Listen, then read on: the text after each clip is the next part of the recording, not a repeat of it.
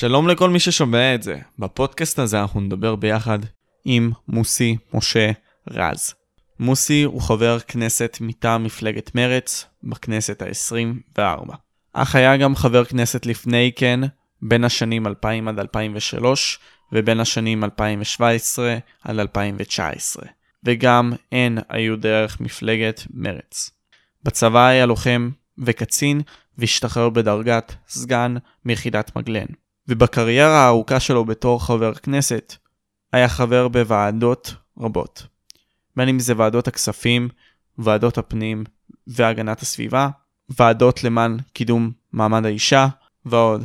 בפודקאסט זה דיברנו על מבצע שומר החומות, האם לתת שטחים לפלסטין יפתור את בעיית הסכסוך, ולסיום דיברנו על טרנסג'נדרים בספורט. אז זהו, זה בעיקרון חברים. תעקבו אחרי הפודקאסט בכל הרשתות החברתיות. תודה רבה שאתם צופים, ובואו נתחיל.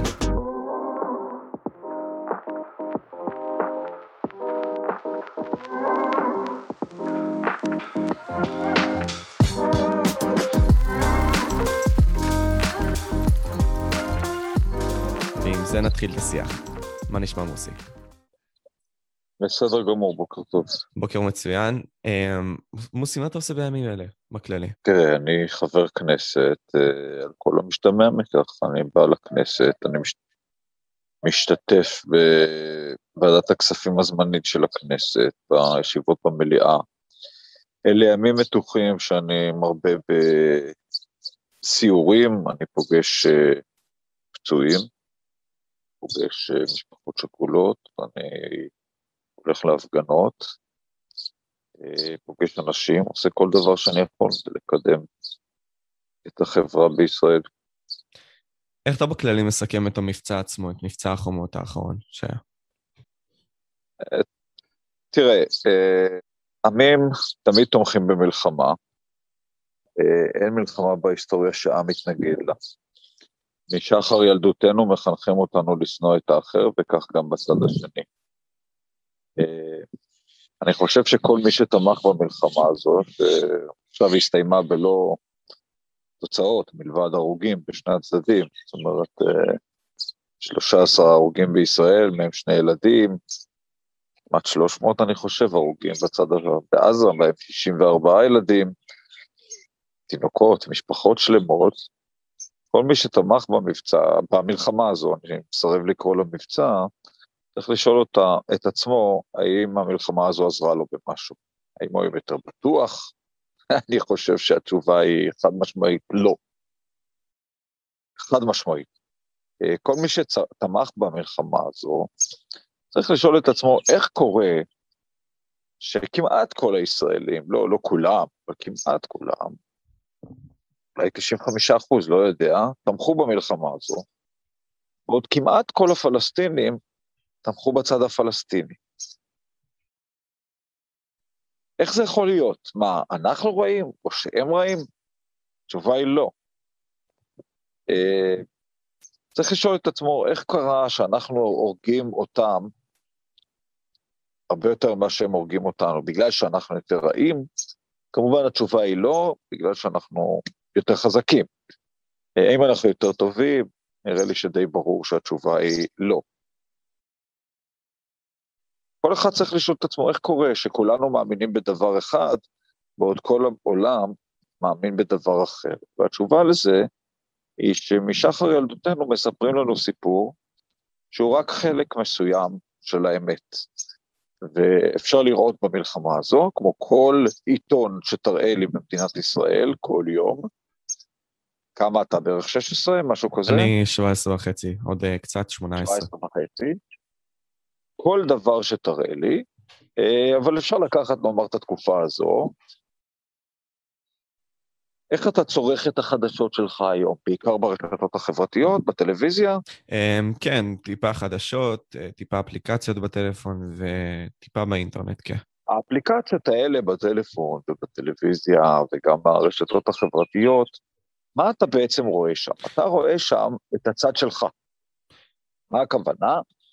אם במלחמה נהרגו 13 אה, ישראלים ו-200 ומשהו פלסטינים, שני ילדים ישראלים ו-64 ילדים פלסטינים, אתה תראה הרבה על הילדים הישראלים, בעיקר על אחד מהם, היהודי שבהם, נעזוב רגע, אבל אתה תראה בעיקר על הילדים הישראלים, על ההרוגים בישראל, על הפצועים בישראל, על הרס של דירות בישראל, על מי שרץ לאזעקה, על הסירנות, האזעקות בישראל, על ביטול הלימודים. קיצור, על הסבל שלנו. אתה כמעט לא רואה באפליקציות האלה את הסבל של האחר. הרי אם אה, ילד הרוג שווה שיתייחסו אליו ב... יודע מה, אה, באפליקציה, בטלוויזיה, דקה, אה, נאמר, אז אתה תראה המון המון דקות על השני ילדים הישראלים, אבל אתה לא תראה אפילו דקה על 64 ילדים הפלסטינים. תוכל להגיד לי, תשמע, אבל זה מה שמעניין אותי, מה קורה לישראלים, אני מקבל את זה לגמרי. אבל, אם ככה אתה אומר, אז דע לך שאתה צורך את החדשות שמעניינות אותך, אתה לא צורך את החדשות האמיתיות.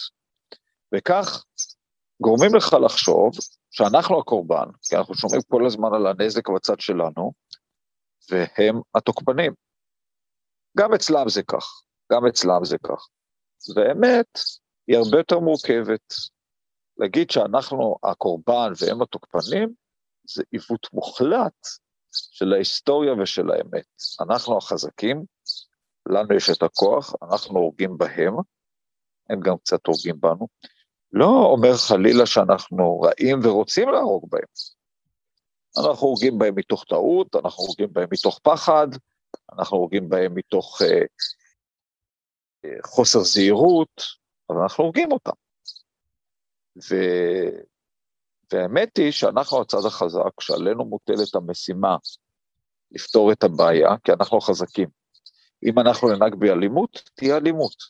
אם אנחנו ננהג בדרך של שלום, תהיה דרך של שלום. אה, אבל אין לנו אינטרס ללכת בדרך השלום, לכן אנחנו גם מצניעים את העובדה שמדינות ערב שוב ושוב, אה, אתה אומר שאתה בן 17 וחצי, אז בדיוק לפני 17 ורבע שנים, יצאו מדינות ערב פעם ראשונה עם יוזמת השלום של הליגה הערבית, בעצם מציעות שלום למדינת ישראל, כל 22 של מדינות ערב. עם זאת, תיסוג מהשטחים שכבשה ב-67' ותמצא פתרון צודק ומוסכם לשאלת הפליטים. כמו עם כל 57 מדינות האסלאם שהתכנסו באיראן, כולל איראן. מציעות לנו שלום פעם אחר פעם, כבר 18 שנה, והתגובה שלנו היא התעלמות. מדוע אנחנו מתעלמים? משום שאנחנו החזקים, ואיננו רוצים להתפשר, להתפשר על הכוח שלנו. אנחנו מעדיפים את מצב המלחמה. האזרח הישראלי אולי לא יודע את זה. כמה ישראלים יודעים שמדינות ערב מציעות לנו כבר 18 פעמים הסכם שלום ואנחנו מתעלמים מזה? אני חושב שרוב הישראלים אפילו לא יודעים את זה. נכון. הם אפילו לא שמעו על כך. ולכן אנחנו נמצאים במעגל הדמים הזה, שבסוף כולנו סובלים ממנו. עכשיו, דיברת על ההסכמי שלום האלה, למה באמת אנחנו לא רואים אותם? כאילו, יחסית בחדשות, אני יודע שעל כל דבר קטן שמוצג, שקשור למדינה, מציגים ישר, אז למה הוא לא מוצג?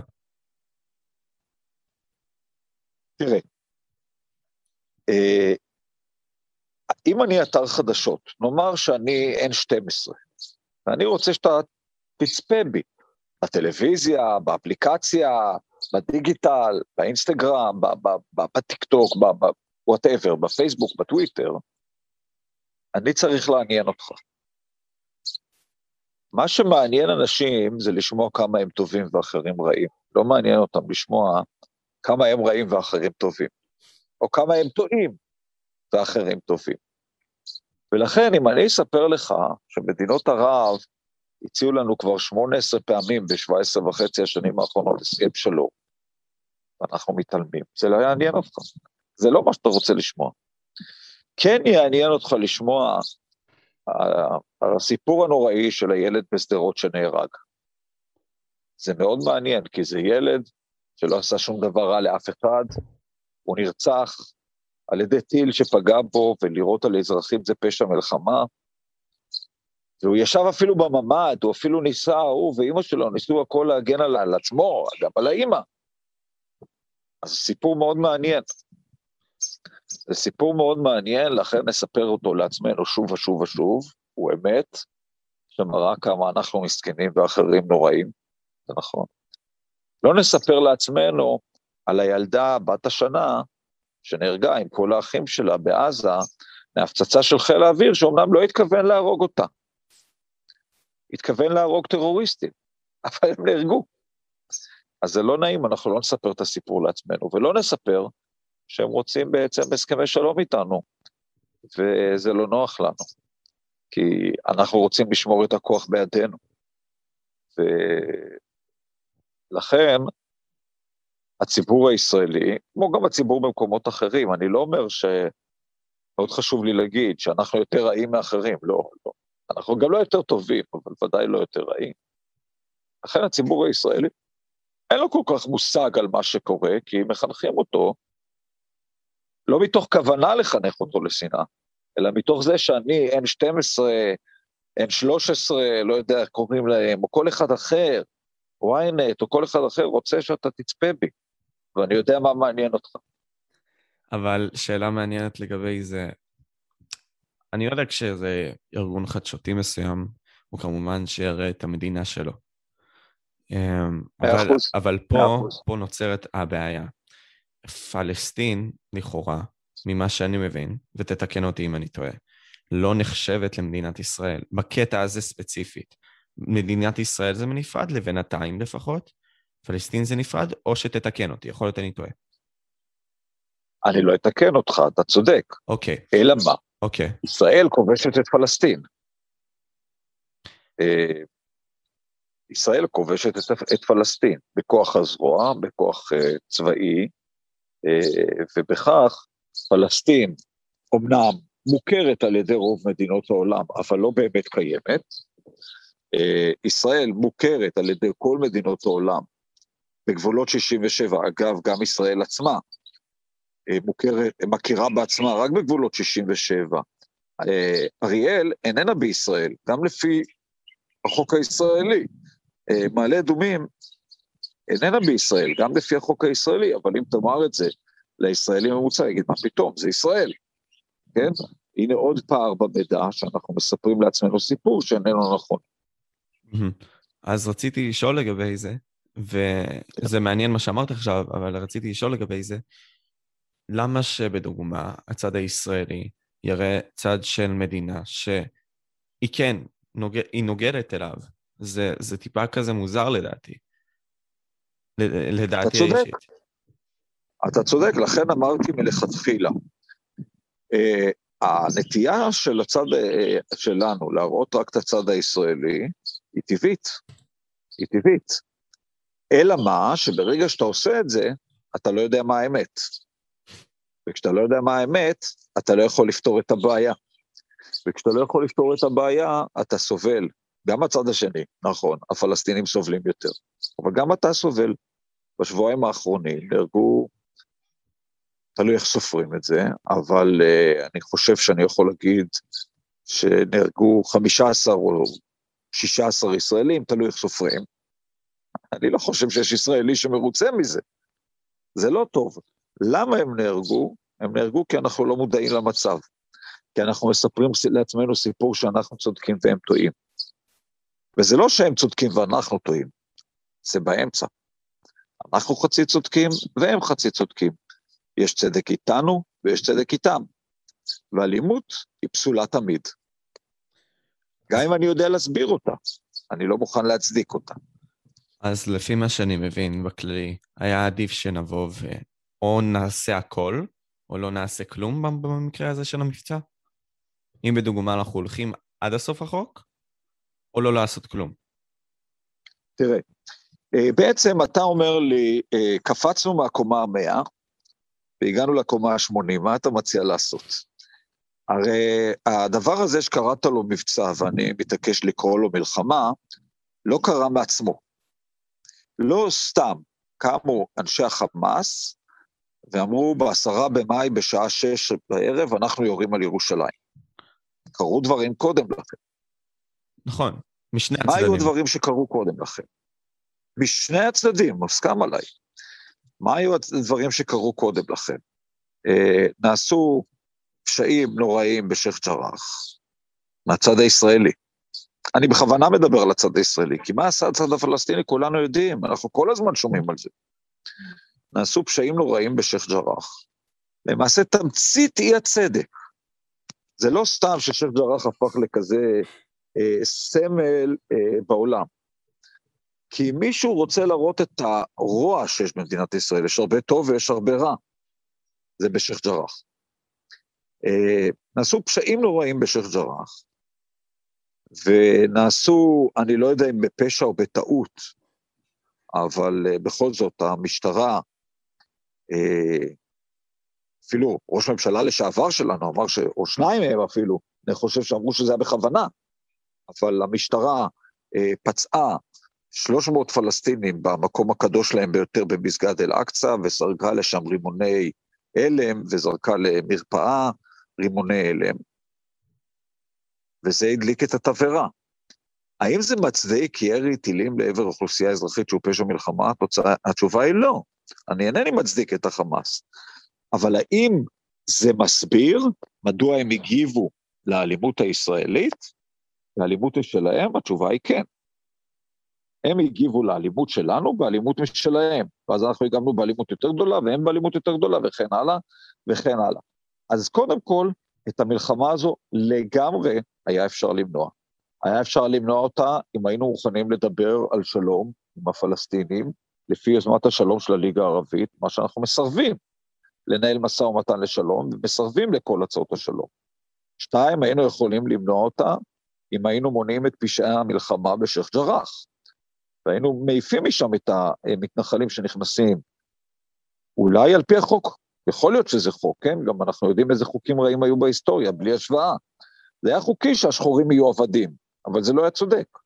אז זה אולי חוקי שיהודים יוכלו לקחת אה, נכסים בשייח' ג'ראח בזמן שאותם ערבים נזרקו מהבית שלהם במקום אחר, אבל זה לא צודק. אה, אז היינו יכולים למנוע את זה.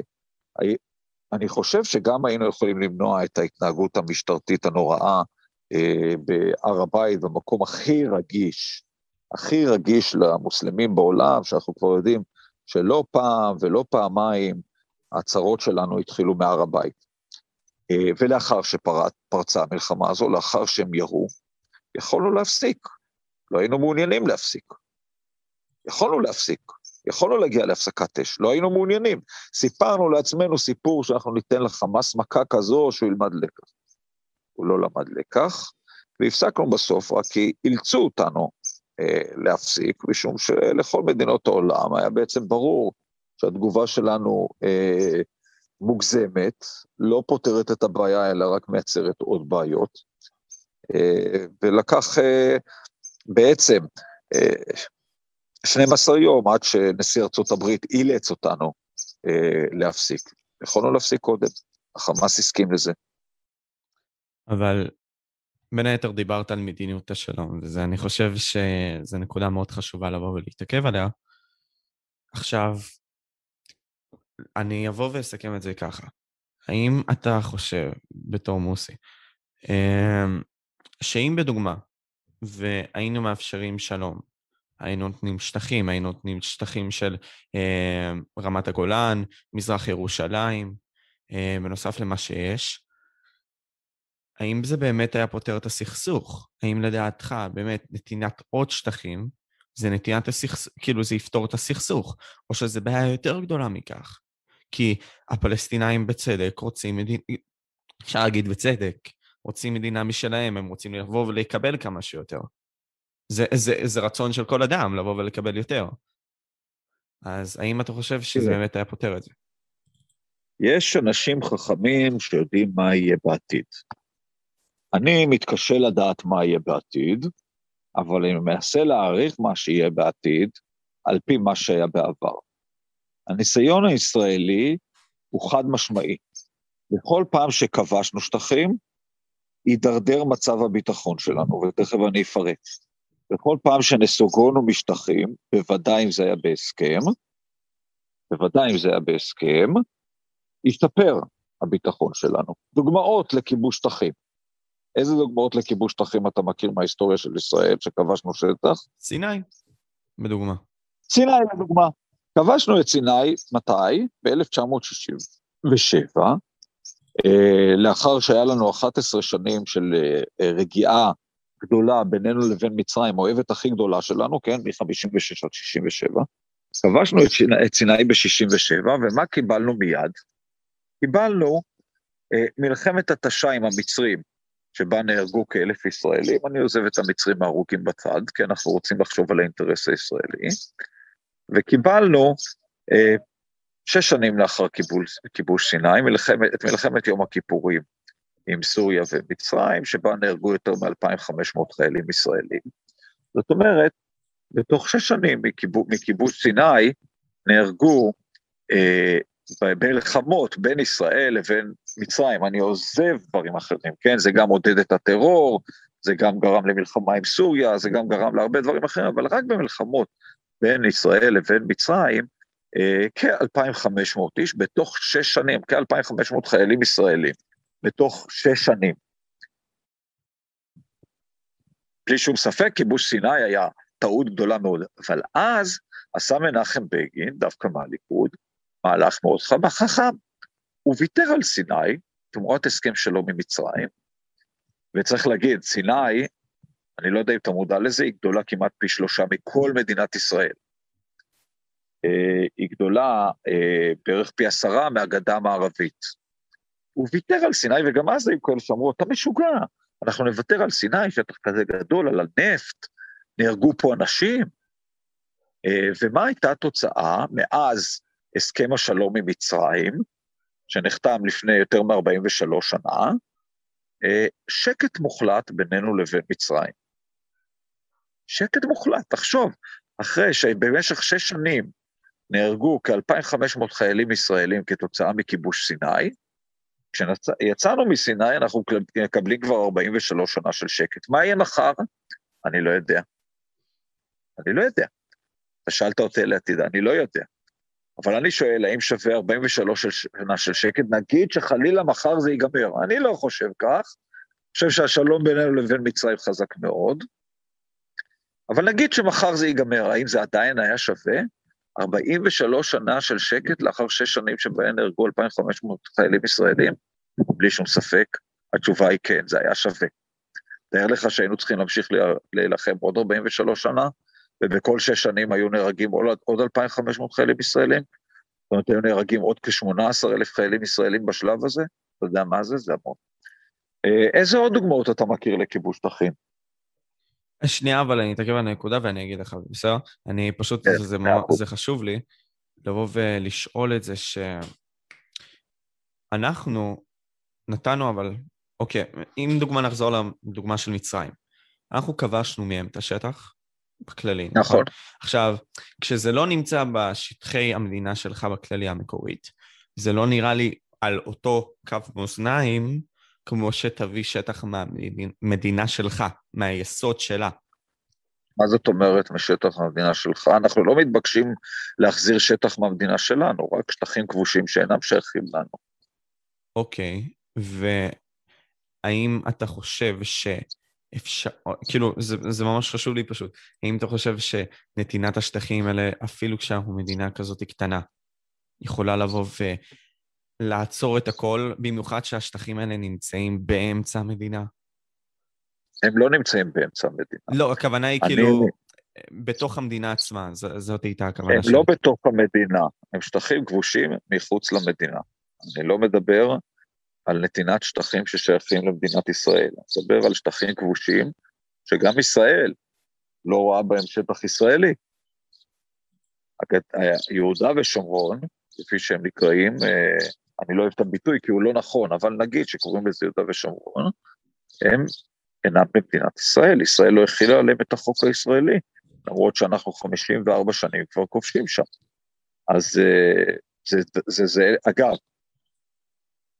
אתה ילד אה, ולא היית בחיים כשישראל הייתה כוח כובש בסיני, ואפילו בן אדם שבין, בין, אה, אני יודע מה, בן 40, לא באמת זוכר, כן? אז אולי גם ההורים שלך אפילו לא זוכרים. אבל סיני, אנחנו התייחסנו אליה כחלק ממש של מדינת ישראל. סיני זה המקום שטיילנו, שהלכנו אליו כל הזמן, הרבה יותר מאשר נאמר חברון, רמאללה, או שכם, או עזה, או אפילו רמת הגולן, או אפילו ירושלים המזרחית. זה מקום שבילינו בו כל הזמן. אז אה, אז ראינו את זה, אז בדיוק אמרו ילדים כמוך, אני גם הייתי אז ילד, זה חלק מהמדינה שלנו. זה לא היה חלק מהמדינה, בדיוק כמו שהגדה המערבית איננה חלק מהמדינה, אבל לגמרי התייחסנו לזה כך. שם לא הייתה אוכלוסייה פלסטינית שהתמרדה, זה היה מאוד נוח. זה היה כיבוש מאוד נוח ביחס לכיבוש בגדה המערבית ובעזה. אתה רצית שאני אענה לך לשאלה לגבי שטחים שנכבשו. כן, איזה עוד שטחים כבשנו? אה, כן. רצועת עזה, רמת הגולן, מזרח ירושלים, דברים כאלה. אוקיי, על מי מהם אתה רוצה שנתחיל לדבר קודם? טו טו טו, נלך לרצועת עזה. טוב, רצועת עזה כמובן אה, נכבשה כחלק מהכיבוש של אה, סיני, נכון? הרי הייתה תחת כיבוש מצרי עד 1967, ונכבשה תחת הכיבוש, אה, אה, נכבשה כשכבשנו את סיני. מרצועת עזה אה, היו מקרים, גם לפני 67 של אלימות, אבל מעטים מאוד. אה, אבל מאז שכבשנו את רצועת עזה, אנחנו הסתבכנו שם. נהרגים שם חיילים, עפים משם טילים, אה, בצורה בלתי פוסקת. אה, ודאי ש... והנה, ראינו רק שבוע שעבר למה הכיבוש של רצועת עזה היה טעות. עכשיו, תבוא ותאמר לי, אולי אפילו במידה רבה של צדק, אבל יצאנו מעזה.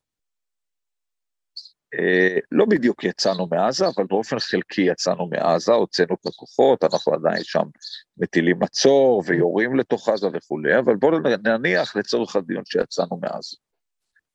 יצאנו מעזה ללא הסכם, כן?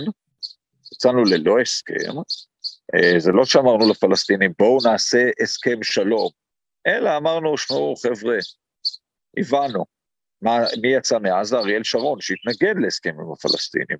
אריאל שרון היה איש ליכוד. אלא בעצם, כיוון שנהרגו לנו כל כך הרבה אנשים בעזה, אמרנו, די, נמאס לנו למות, נצא מעזה, יהיו פחות הרוגים, ובאמת יש ירידה במספר ההרוגים מאז שיצאנו מעזה, אבל אני מסכים שזה לא פתר את הבעיה. עכשיו, אתה יכול לחשב ולראות בעצמך אה, כמה הרוגים ישראלים היו ב-16 שנים מאז שיצאנו מעזה, לעומת כמה הרוגים ישראלים היו ב-16 שנים לפני שיצאנו מעזה, ותגלה בעצמך, אפשר להיעזר בוויקיפדיה, או במחשבון, או בדברים אחרים, תגלה בעצמך שיש ירידה במספר ההרוגים. אה, האם זה פתר את הבעיה? לא, זה לא פתר את הבעיה, משום שזה לא היה מה שאני אומר, לעשות הסכם שלום, שמבוסס על ההסכמה הבינלאומית, על רמת השלוש לליגה הערבית, על הצעות האו"ם וכולי וכולי.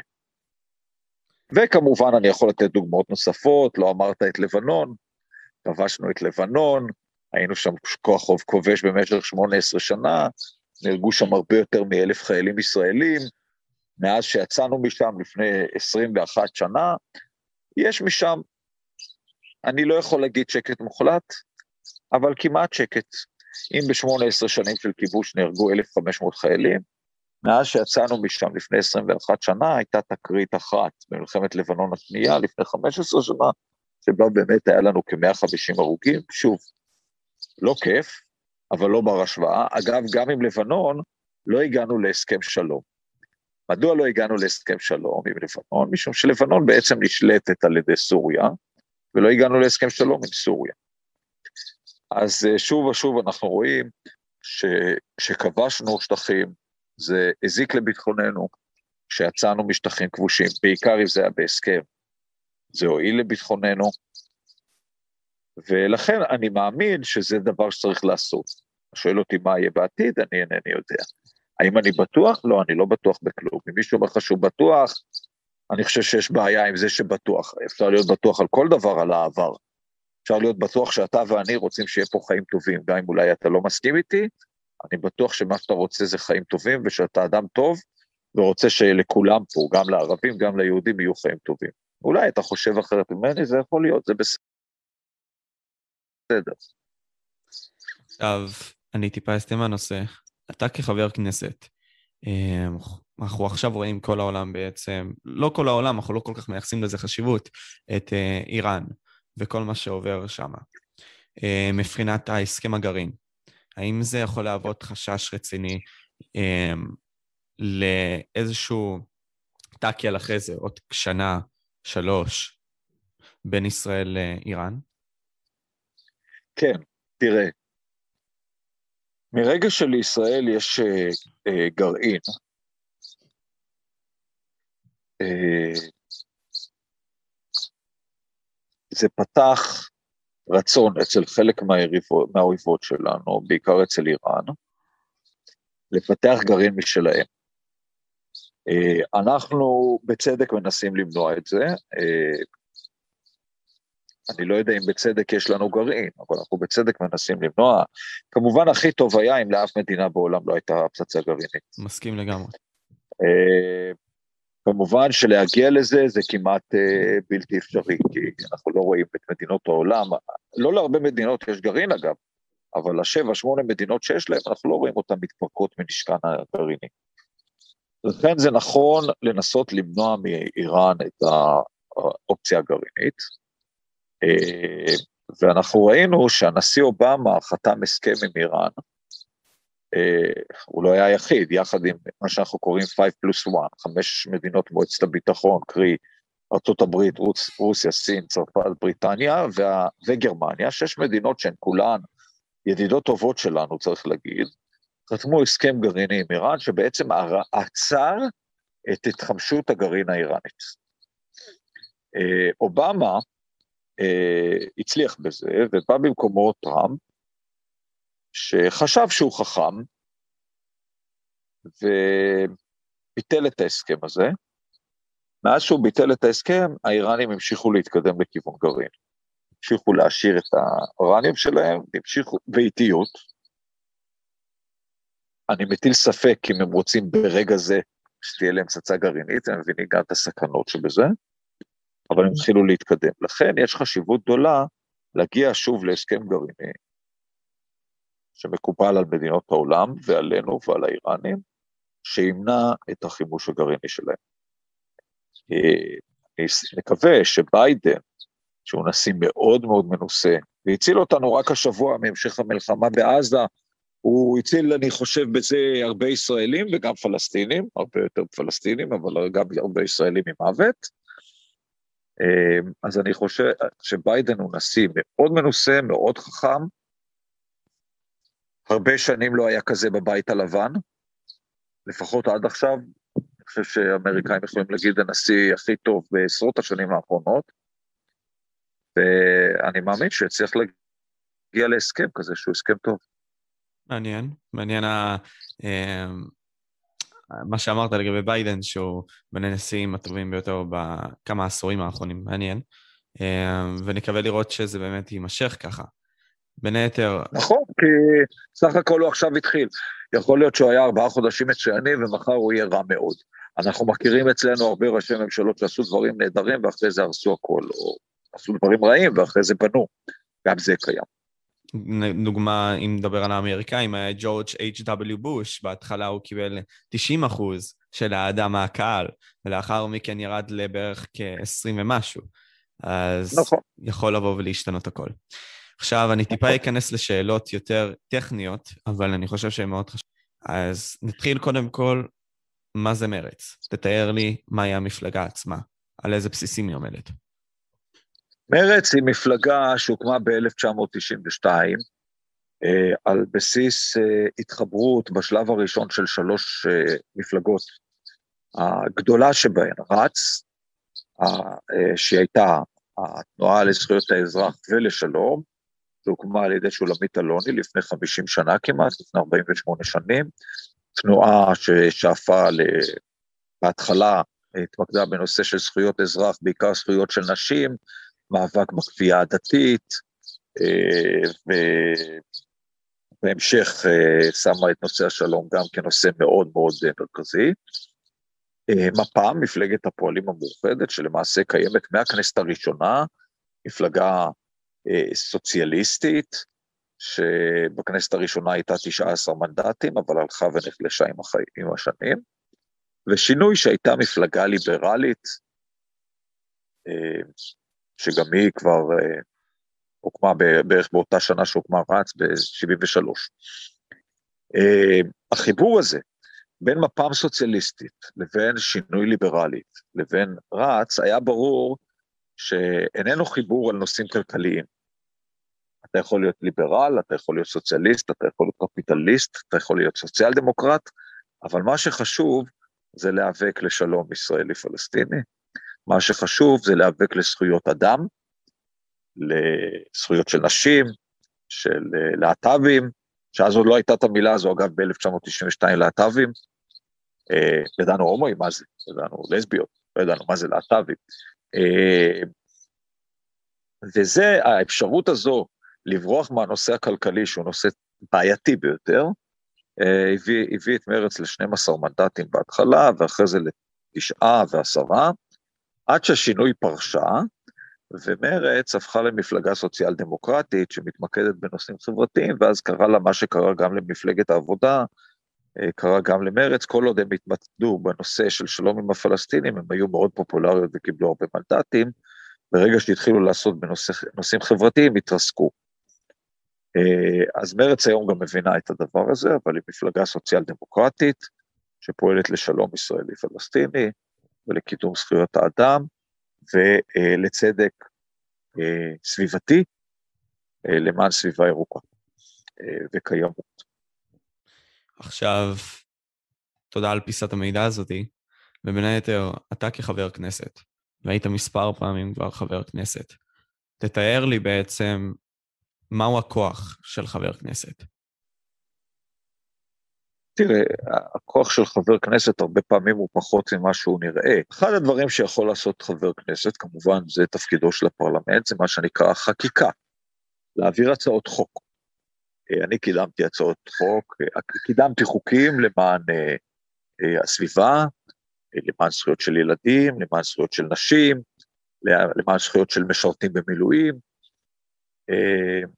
חבר הכנסת גם יכול להשפיע על חקיקה או על תקנות שלא הוא יזם. לדוגמה, לפני שבוע הובא לוועד, לוועדת הכספים, שבוע וחצי, הצעה שאני לא אסבך אותך בפרטים, מאוד דרמטית, בסכום של 100 מיליארד שקל, שרלוונטית לפנסיות של כל האזרחים. אה, במאבק שאני הובלתי אותו, ובשלבים מסוימים הצטרפו גם אחרים, אה, הצלחתי להוביל לזה שההשקעות האלה של 100 מיליארד שקל, שיחולו על הרבה דברים, לא יחולו על דלקים מזהמים.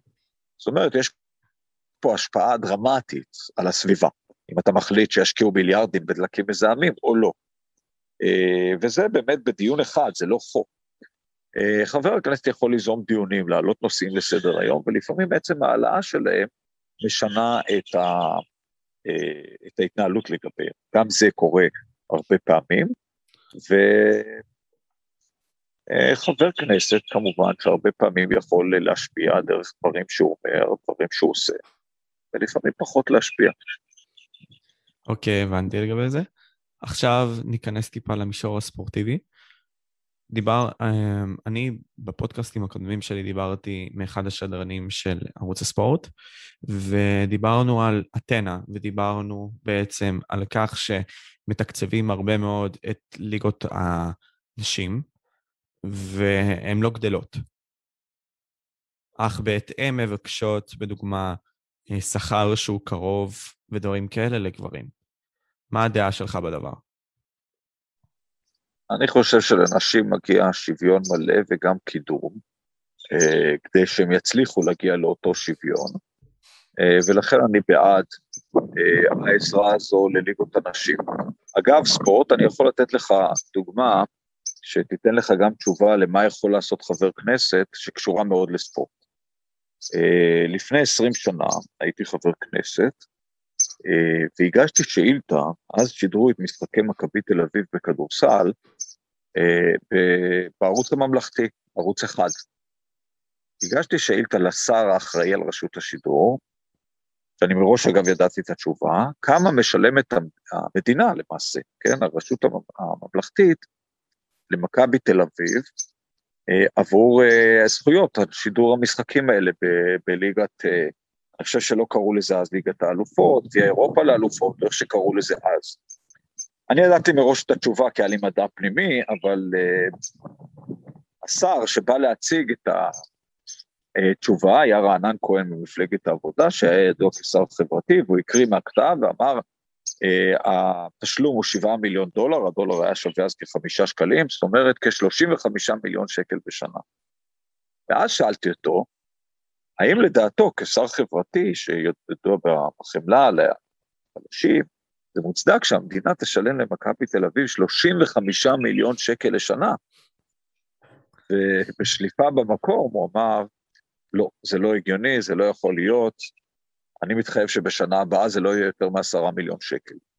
והחל שנה לאחר מכן, הנושא יצא למכרז, רשות השידור הסכימה לשלם רק עשרה מיליון שקל, וערוץ אה, עשר שהיה אז, זכה במכרז תמורת אה, קצת יותר משני מיליון דולר, אה, נדמה לי שהיה שניים נקודה שלוש, שזה היה כ-11 מיליון שקל או משהו כזה, אבל הנה, באמצעות שאלה אחת, נחסכו ממשלם המיסים הישראלי 35 מיליון שקל. הוא לא הפסיד כלום, כי אם הוא מעוניין לצפות במשחקי מכבי תל אביב, יכל פשוט במקום לצפות בערוץ 11, לצפות בערוץ 10. אה, כך שלפעמים חברי כנסת יכולים אה, להשפיע. עכשיו, שלוש, אה, שלוש שאלות אחרונות, מהירות כאלה. איזה ספרים אתה בא וצורך? איזה ספר הוא הכי טוב שקראת ואתה יכול להמליץ עליו? אני הייתי רוצה להמליץ על שלושה ספרים אם אפשר. סיפור על אהבה וחושך של עמוס עוז, שזה לדעתי הספר הישראלי הטוב ביותר בכל הזמנים, שהוא מביא את הנרטיב הישראלי הצברי בצורה מקסימה, כתוב בעברית קולחת ומעולה. Uh, השני שאני הייתי מציע לקרוא הוא נער האופניים של uh, אלי אמיר, ספר יחסית חדש, מלפני שנתיים-שלוש, אה, שמביא את סיפורו של אלי אמיר, אבל הוא מביא בעיניי את סיפורם של המזרחים בישראל במידה רבה, עולה מעיראק שגדל במעבר, גם במעברה וגם בקיבוץ וגם בירושלים, וזה סיפור, למעשה סיפור אמיתי, כמו סיפור על אבא בחושך, שמציג אה, בעצם כמעט מחצית מהישראלים. והשלישי, שלגמרי משלים את הדבר הזה, זה once upon a country, זה תורגם לעברית, היו הייתה ארץ. מה? ג'יימס בולדווין. לא, לא, לא, לא. היו הייתה ארץ, כתבו את זה סרי נוסבה אה. ואנטואן אה, דוד, וזה, כמו שיש את הסיפור מהצד האשכנזי של עמוס עוז, מהצד המזרחי של אלי אמיר, זה הסיפור מהצד הפלסטיני של סרי נוסבה. שלושתם שווים קריאה, ולהבין איך אנחנו רואים את הדברים בצורה שונה, את אותם דברים, ואיך כולנו רוצים שלום ולחיות פה יחד. נתעסק בבעיה אחת ואחרי זה נשאל אותך למשפט שמוביל אותך בחיים. אמ, יש את אה, הקטע של שינוי מין בגדר גבר או אישה, שהם מעבירים את עצמם למין השני. עכשיו, דיברנו טיפה על הספורט, מעט על ספורט, אבל דיברנו עליו. האם אתה חושב שזה יהיה צודק שנגיד סתם גבר יעבור לאישה, אבל הוא יתחרה אה, במין הנשי, והפוך. התקלת אותי בשאלה שאני לא יודע, ודאי שאם אישה אה, הופכת לגבר אה, ורוצה להתחרות עם גברים, אז ודאי שצריך לאפשר את זה, משום שוודאי אה, שאין לה יתרון פיזי. אה, הרי בכל תוצאות הספורט הגברים יותר חזקים מהנשים. אה, בכיוון ההפוך אני לא בטוח, אני לא יודע, התקלת אותי בשאלה שאני לא יודע. צריך לראות מה קורה בעולם ולהתיישר. אנחנו צריכים לזכור תמיד שאנחנו לא המצאנו את הגלגל, יש עוד מדינות בעולם שנעשתה בהן עבודה, הן יותר גדולות, ויש בהן הרבה יותר דוגמאות, ואני הייתי נצמד למה שעושים באירופה ובארצות הברית בנושא הזה. אוקיי, okay, מצוין. ושאלה אה, אחרונה, איזה משפט או ציטוט מוביל אותך בכל חייך, איזה משהו שמהדהד בך, דברים כאלה, אם יש, במידה ויש. אה, ואהבת לרעך כמוך, זה גם תמצית המצע שלנו. מצוין. אמ, אז קודם כל שמחתי ממש לדבר איתך מוסי, באמת היה מדהים. בשמחה. אני רוצה לבוא ולהגיד לכל הצופים